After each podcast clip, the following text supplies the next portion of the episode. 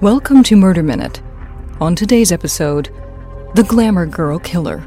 But first, your true crime headlines.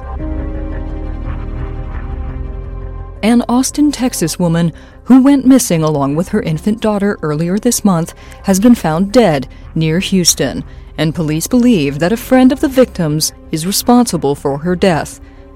Authorities in Harris County confirmed that the body of 33 year old Heidi Broussard was found in the trunk of a vehicle in Houston.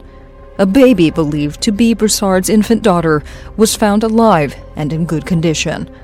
The three week old infant is in the care of Child Protective Services, and DNA tests are underway to confirm the baby's identity.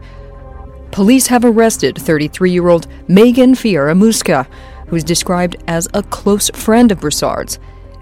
Fieramusca is believed to have been plotting to take Broussard's baby since before the child's birth, and had been pretending to be pregnant at the same time as Broussard.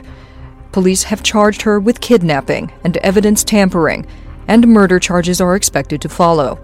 Authorities believe that she may have had help murdering Broussard, and their investigation continues.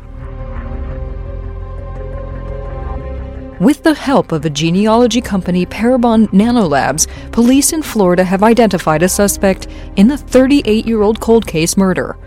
58 year old Joseph Clinton Mills of Lakeland, Florida, was arrested for the 1981 rape and murder of Linda Patterson Slayton.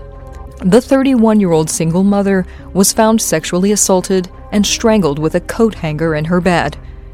Her sons, then aged 15 and 12, were asleep at the time of her murder. There was no sign of a struggle, but a screen had been removed from a window in her bedroom. At the time of her murder, Joseph Mills was 20 years old and a coach on her son's football team. He told police that he had given Timothy Slayton a ride home from practice on the evening before Linda Slayton's murder, but denied having entered their apartment. Police were able to collect physical evidence at the time of her death, but were not able to match it to a suspect. Last year, investigators turned to Parabon Nanolabs, the company whose genealogy techniques have assisted in the resolution of dozens of high profile cold cases. Parabon was able to identify Mills as a possible suspect in the case, and subsequent investigation by detectives confirmed their findings. Mills has been charged with first degree murder, sexual battery, and burglary with assault and battery. His arraignment is scheduled for January 21st. The family of a developmentally disabled man who was shot and killed by an off duty police officer inside a Costco store in June has filed a federal civil rights lawsuit against the officer.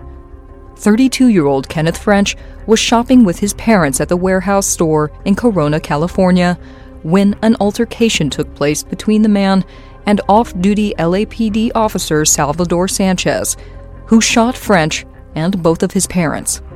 French was killed, and his parents, Russell and Paula French, were both hospitalized with serious injuries. Lawyers for the French family say that if anyone other than a police officer had opened fire inside of a Costco, they would have been charged with a crime, and they seek to hold officers to a higher standard, not a lower one. The civil suit seeks unspecified compensatory and punitive damages for what the French family attorney calls violations of law in connection with an unjustified shooting. A grand jury declined to bring charges against Sanchez for the incident, and he is on home duty while the LAPD conducts their own internal investigation. Those are your true crime headlines. Up next, The Glamour Girl Killer. But first, a quick break.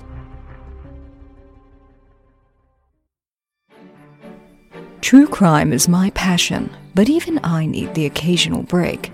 So when I feel like I need a mental palate cleanser, my go to refresher is Best Fiends. Best Fiends has challenging puzzles, and it's a casual game anyone can play, but it's made for adults.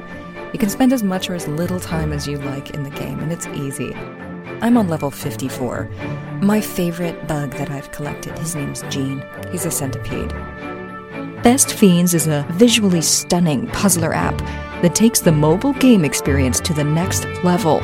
All the good guys are bugs and the bad guys are slugs. Download the app free now. Build your team of cute characters, level them up, discover their special powers, and defeat the slugs. Join me and over 100 million people who have already downloaded this top rated puzzle adventure. With more than 3,000 levels, you'll never run out of fiendish fun. And Best Fiends updates the game monthly with new levels and events so it never gets old. Whether I'm in the car, on the plane, procrastinating, or trying to shake off a bad day, Best Fiends is my must play. Download the game and join the adventure today. Get Best Fiends now. That's friends without the R. Best Fiends.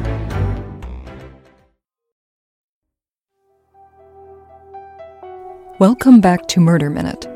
Today, the story of Harvey Glatman, also known as the Glamour Girl Slayer. Harvey Glatman was born on December 10, 1927, in the Bronx in New York, to Ophelia and Albert Glatman, a Jewish couple. From an early age, Harvey's parents noticed signs of sadomasochistic sexual tendencies. By the age of four, Harvey began tying a string around his penis. He would then close the loose end in a drawer and lean back against the string. Before long, Harvey's favorite pastime became tying a rope around his neck, looping the free end over a pipe or a rafter, and yanking the rope with one hand while masturbating with the other, a practice now known as autoerotic asphyxiation. In 1938, the family moved to Denver, Colorado, and Harvey entered junior high school. The other children bullied Harvey for his acne, buck teeth, and big ears. And Harvey developed a fear of the girls, who made him feel inadequate. At age 12, Harvey's mother noticed that Harvey had a red, swollen neck. It was rope burned.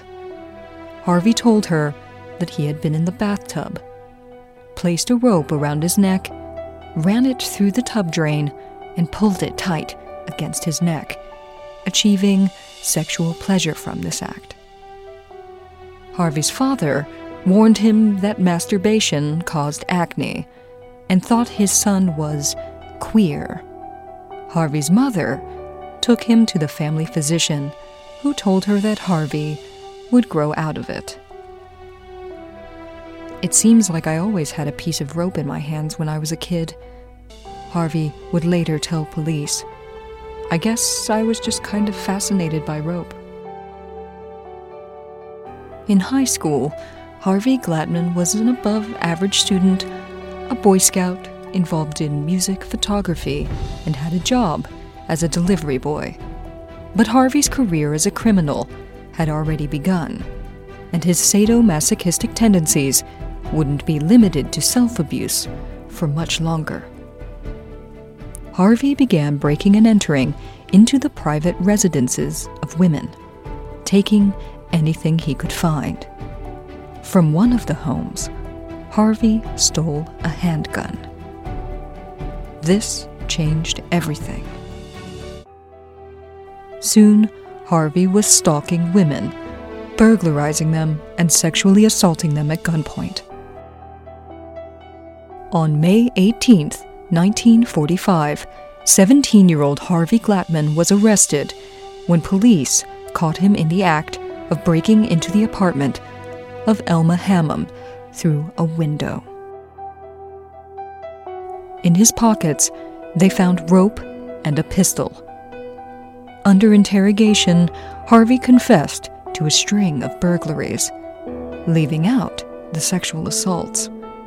And on May 21, 1945, Harvey Glatman was charged with first degree robbery. His parents posted his bail. Less than a month later, Harvey abducted Noreen Laurel from her neighborhood, tied her up, tied her up, and drove her out of town to Sunshine Canyon. Harvey molested the woman, but didn't rape her.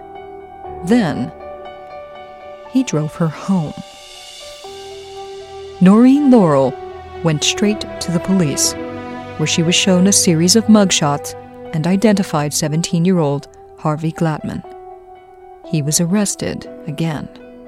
But this time, during his incarceration, a prison psychiatrist, Dr. Hilton, diagnosed Harvey as schizophrenic, or at the time, more commonly called split personality. Dr. Hilton described Harvey as sullen, morose, and disrespectful, and observed that Harvey seemed determined that everyone was against him. Despite this, Harvey managed to graduate from high school in the top 15% of his class. But by November of 1945, Harvey was arrested again and pled guilty to first degree robbery, just in time to spend his 18th birthday in jail. This time, he was diagnosed as having psychoneurosis compulsive or anxiety type with depression and was found not to have signs of schizophrenia. After his release, an undeterred Harvey Glatman continued to rob and sexually assault women. In August of 1946, Harvey attacked Thomas Starrow and Doris Thorne. He forced them at gunpoint into some trees and took Thomas's wallet. Harvey then tied him up and molested Doris Thorne by threatening to kill her. What they didn't know was that Harvey was merely armed with a cap gun. Harvey then made his way to Albany, where he stalked a nurse, Florence Hayden. He attempted to sexually assault her, but she escaped. Harvey then tried to attack Evelyn Burge and Beverly Goldston. They also escaped and reported the attack to the Albany Poli- and reported the attack to the Albany Police Department. Two days later, Harvey Glatman was again in custody and again confessed. In October of 1956, Harvey Glatman was convicted of sexual assault. He pleaded guilty and, in exchange, received a reduced sentence five to ten years at the Elmira Reformatory.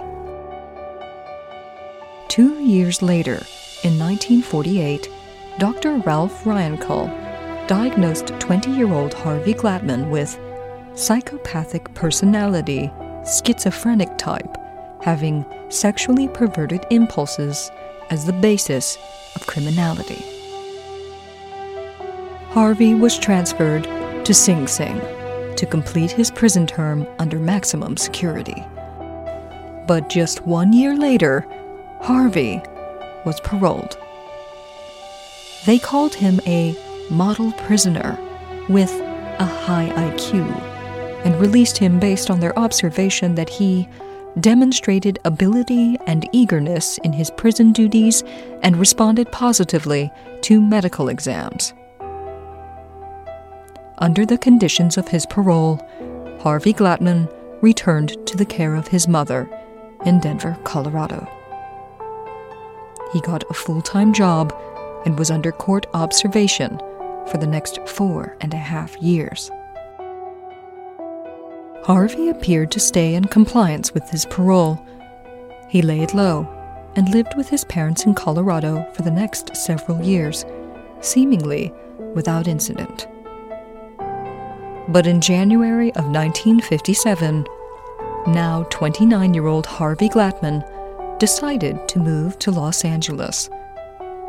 There, he found work as a television repairman and picked up an old hobby from high school photography. In August of 1957, Harvey approached 19 year old model Judy Ann Dull. Judy was engaged in a protracted, expensive custody battle with her ex husband over their 14 month old daughter. So when a man calling himself Johnny Glynn called offering $50 to pose for the cover of a pulp novel, equivalent to around $460 today, Judy agreed to do the photo shoot that afternoon. He told her to wear a tight skirt and sweater. Harvey picked up Judy at her apartment and told her that he would take her to his studio.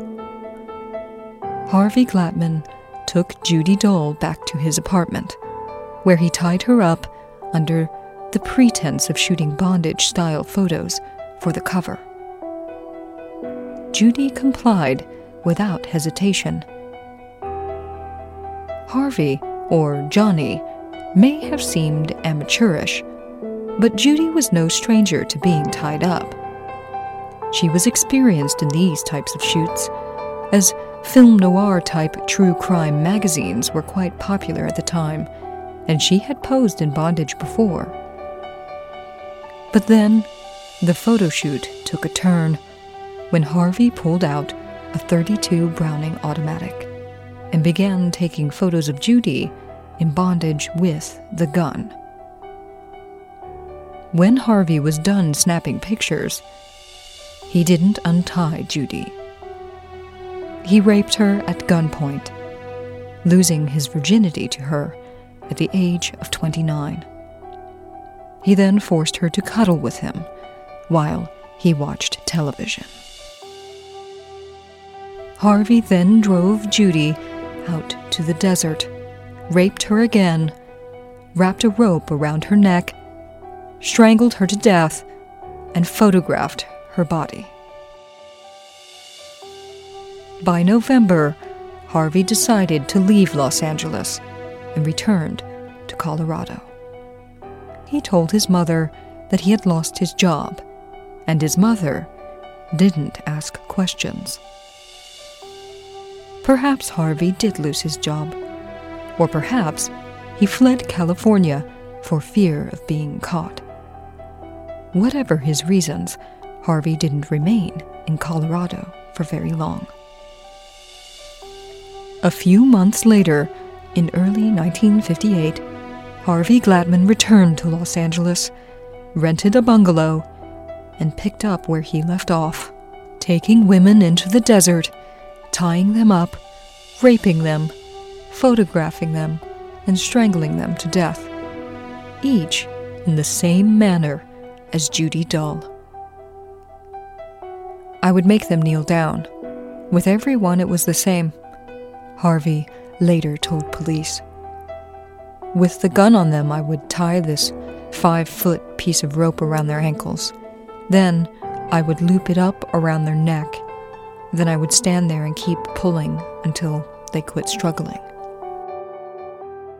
In March of 1958, Harvey Glatman found his next victim in 24 year old divorcee and a model, Shirley Bridgeford. This time, he met Shirley through a Lonely Hearts ad, contacting her under the name George Williams. Harvey picked up Shirley from her apartment the following Saturday night, under the pretense of taking her out on a date.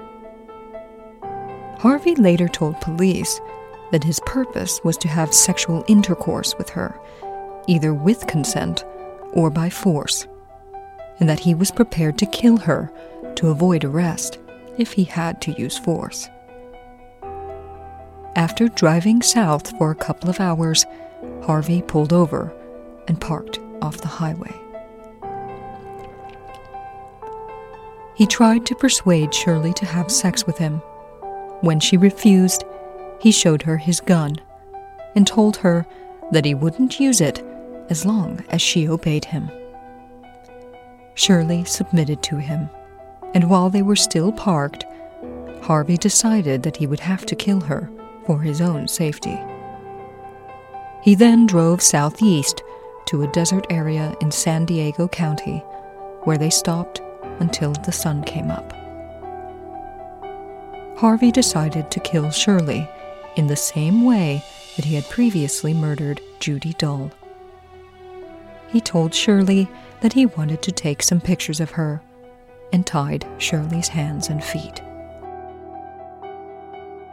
After taking several pictures of her, he fastened a rope to the cord around her ankles, pulled it so as to bend her knees, put his knee into the small of her back, looped the rope twice around her neck, and pulled as hard as he could for several minutes until he was satisfied that she was dead. As Harvey drove back to Los Angeles, he threw out Shirley's purse and its contents, except for about 30 cents in change, which he kept. A few months later, in July of 1958, Harvey Glatman found his third victim the same way he found his first. Through a newspaper advertisement stating that 24 year old Ruth Mercado was available for employment as a model. When he arrived at her place for the planned photo shoot, he learned that she was feeling too ill to proceed. Undeterred, Harvey returned to her house later that evening. When Ruth let him into her apartment, Harvey took a gun from his pocket and forced her into her bedroom, where he tied her hands and ankles and gagged her. He then investigated to see how the apartment was laid out to make sure there was a back door in the event that he had to leave quickly. When he returned, he told her that he was going to untie her and have sex with her and he warned her not to do anything foolish. When Harvey was satisfied, he asked Ruth if she had any money. She showed him where she had some cash hidden, and Harvey pocketed twenty or twenty-five dollars. Around midnight, he tied Ruth's hands behind her back, put a coat over her shoulders to hide her hands and arms, and guided her to his car. He then drove her southeast from Los Angeles like the others toward the desert in San Diego County. She was one I really liked, so I told her we were going out to a deserted spot where we wouldn't be bothered while I took more pictures. Harvey explained. We drove out to Escondido and spent most of the day out in the desert. Harvey took five or six pictures of Ruth with her hands and feet tied, in poses similar to those in the pictures he had previously taken of Shirley. I took a lot more pictures and tried and tried to figure out how to keep from killing her, but I couldn't come up with any answer. Harvey decided that it was too risky to take Ruth back to Los Angeles after the sun went down. For the asserted purpose of taking some flash photos, Harvey made Ruth pose again in the dark with her hands and feet tied.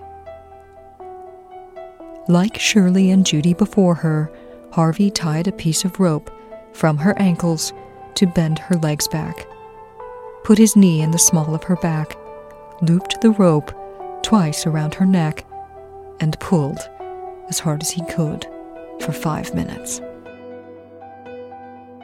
As he drove back to Los Angeles, Harvey disposed of most of Ruth's belongings at various places along the highway. But this time, along with the $10 that was in her purse, Harvey kept some souvenirs. Ruth's wallet with her identification, her wristwatch, and some articles of clothing. On October 27, 1958, Harvey Glatman met his final victim 28 year old Lorraine Vigil. Lorraine had just registered with a modeling agency when she was contacted by Harvey for what would have been her first photo shoot. Lorraine got in the car with him and became suspicious when he started driving in the opposite direction of Hollywood. I did not become alarmed, however, until we entered the Santa Ana freeway and he began driving at a tremendous speed. He wouldn't answer my questions or even look at me. She later told police. Then, Harvey claimed that his car had a flat tire and pulled over to the side of the road. Once the car was parked, Harvey pulled his gun on Lorraine and tried to tie her up. But Lorraine fought. She grabbed the gun by the muzzle and tried to wrestle it from Harvey. Harvey desperately tried to convince her that if she let it go, he would not kill her. But Lorraine kept fighting. As they struggled, the gun discharged, firing a bullet that passed through Lorraine's skirt, grazing her thigh. Lorraine bit Harvey's hand, took the gun, and kicked the car door open. Lorraine Vigil pointed the gun at Harvey Glatman and held it there until a passing patrolman noticed the struggle and pulled over just in time. Lorraine Vigil survived, and Harvey Glatman was arrested. Once at the station, Harvey quickly confessed and admitted to every detail of his crimes. Following his arrest and confession, Harvey took police officers to the locations where he had murdered Shirley and Ruth and led the officers to their remains. An officer then searched Harvey's apartment and found a metal toolbox containing Ruth's wallet, some of her clothing, and all of the photographs that Harvey had taken of his victims. Instead of being celebrated for her courage and her help in capturing a serial killer, Lorraine Vigil was fired from her job as a result of her notoriety. In a case of classic victim blaming, reports circulated that Lorraine knew that Harvey Glatman was an ex con when she accepted the modeling job and put herself in harm's way. I didn't know he was an ex convict, she told reporters. If I had, I certainly wouldn't have agreed to pose for him. Police hoped that they might connect some of their unsolved homicides of women to Harvey Glatman, but after hooking him up to a polygraph and hours of questioning, they were disappointed. There is nothing to indicate that Glatman is connected with any other crimes at this time, Lieutenant Herman Zander said. On December 15, 1958, against the wishes of his mother and the advice of his attorney, who both wanted him to plead insanity, Harvey Glatman entered a plea of guilty and argued for his own execution.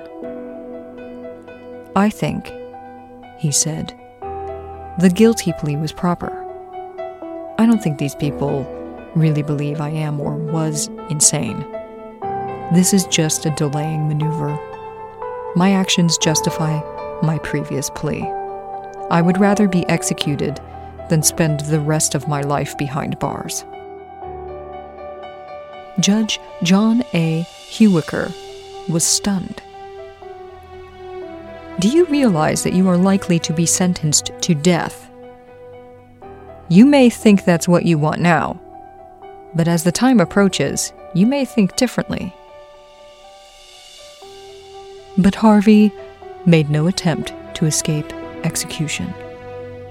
On December 17, 1958, the judge found 31 year old Harvey Glatman guilty and sentenced him to death. On September 18, 1959, Harvey Glatman was killed in the gas chamber at San Quentin State Prison. And on September 18, 1959, Harvey Glatman was executed in the gas chamber at San Quentin State Prison. It took 12 minutes for him to die.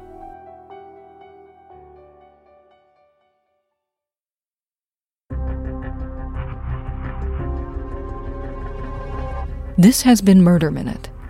For true crime anytime, download the Murder Minute app or follow us on Instagram at Murder Minute.